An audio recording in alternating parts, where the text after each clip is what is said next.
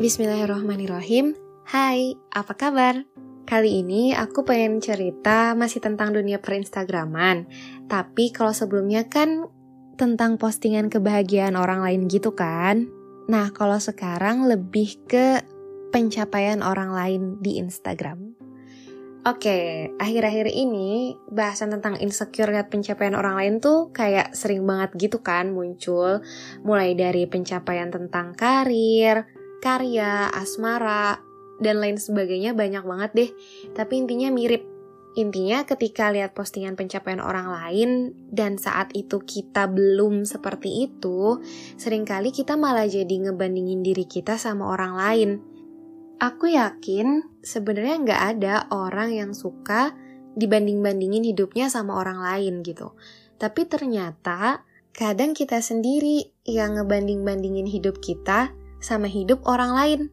Contohnya, kita jadi kayak ngelihat orang lain udah gini, kita belum, kita jadi, ih kok si ini udah gini, kok aku belum ya, aku tuh payah banget ya, duh aku terlambat banget ya, dan lain sebagainya gitu. Aku gak mau muna. Aku sendiri juga pernah kayak gitu.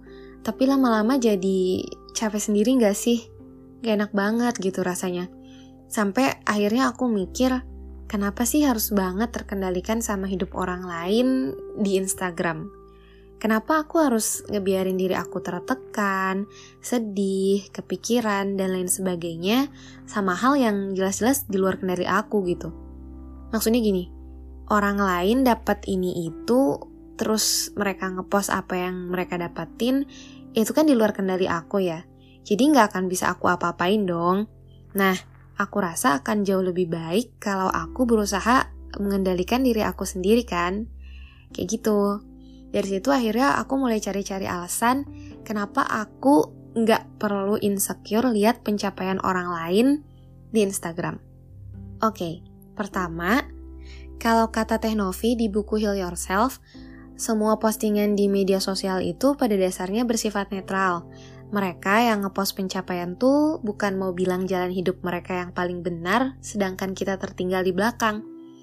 Mereka ya emang cuma mau ngepost aja gitu, titik. Misalnya nih, yang ngepost tentang kelulusan bukan mau bilang hebat nih aku udah lulus kuliah, bla bla bla.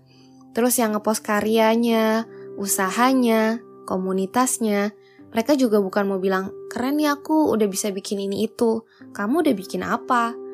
Terus misalnya yang ngepost poster acara, terus dia ada jadi pembicara gitu. Itu tuh bukan mau bilang, yang hebat tuh kayak aku, udah jadi orang hebat, terkenal, dan lain sebagainya. Nggak kayak gitu. Jadi, jangan ngerasa tertinggal hanya karena kita nggak di titik yang sama dengan orang lain gitu.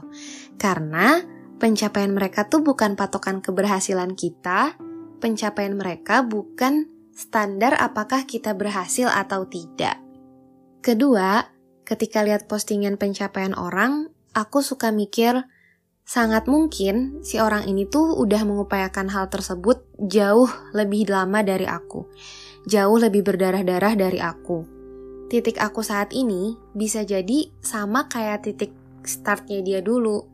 Jadi bakal nggak cocok dan nggak adil banget gitu kalau aku ngebandingin diri aku sama orang lain yang startnya, upayanya, dan lain sebagainya mungkin beda gitu. Kayak tega aja gitu aku sama diri aku sendiri kalau aku jadi ngejudge diri aku buruk dan payah. Gitu sih. Ketiga, belum beres guys. Ini aku dapat dari Kang Zain Permana. Teman-teman sering gak sih denger atau mungkin mensugestikan diri sendiri kayak kalau dia bisa kayak gitu, kenapa aku enggak? Nah, mungkin awalnya kita pakai buat memotivasi diri sendiri gitu kan ya. Tapi ternyata sebenarnya itu tuh kurang baik gitu loh. Kenapa? Soalnya dengan kalimat itu, kita jadi ngerasa seolah-olah kita berhak mendapatkan apa yang orang lain miliki. Jalan hidup yang orang lain jalani juga berhak kita jalani. Padahal, ya tiap orang tuh punya jalan hidupnya sendiri-sendiri. Belajar dari orang lain boleh, tapi menuntut takdir memberikan hasil yang sama, menurut aku kurang bijak sih. Terakhir, aku suka bilang sama diri aku sendiri kayak di balik pencapaian seseorang tuh barangkali masih banyak loh target-target hidup yang mau dia capai yang mungkin justru kita udah dapetin itu gitu. Dan lagian nih, sepanjang-panjangnya postingan orang lain di Instagram, kita nggak lihat jelas gitu 24 jam hidupnya dia tuh ngapain.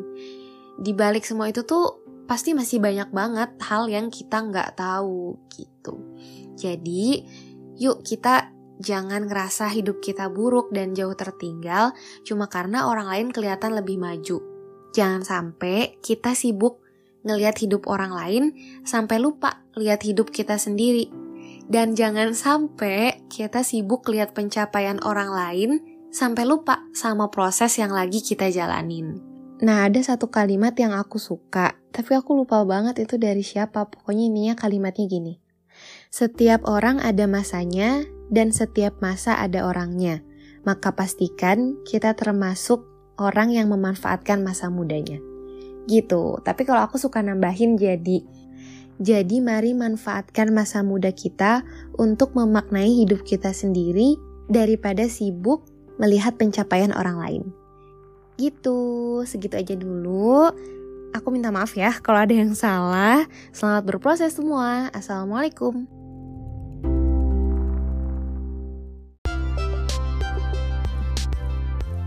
Jangan lupa untuk selalu lihat pagi-pagi sekitar jam 6 sampai jam 7 bakal ada postingan terbaru di Spotify Pojok Gedung Kai.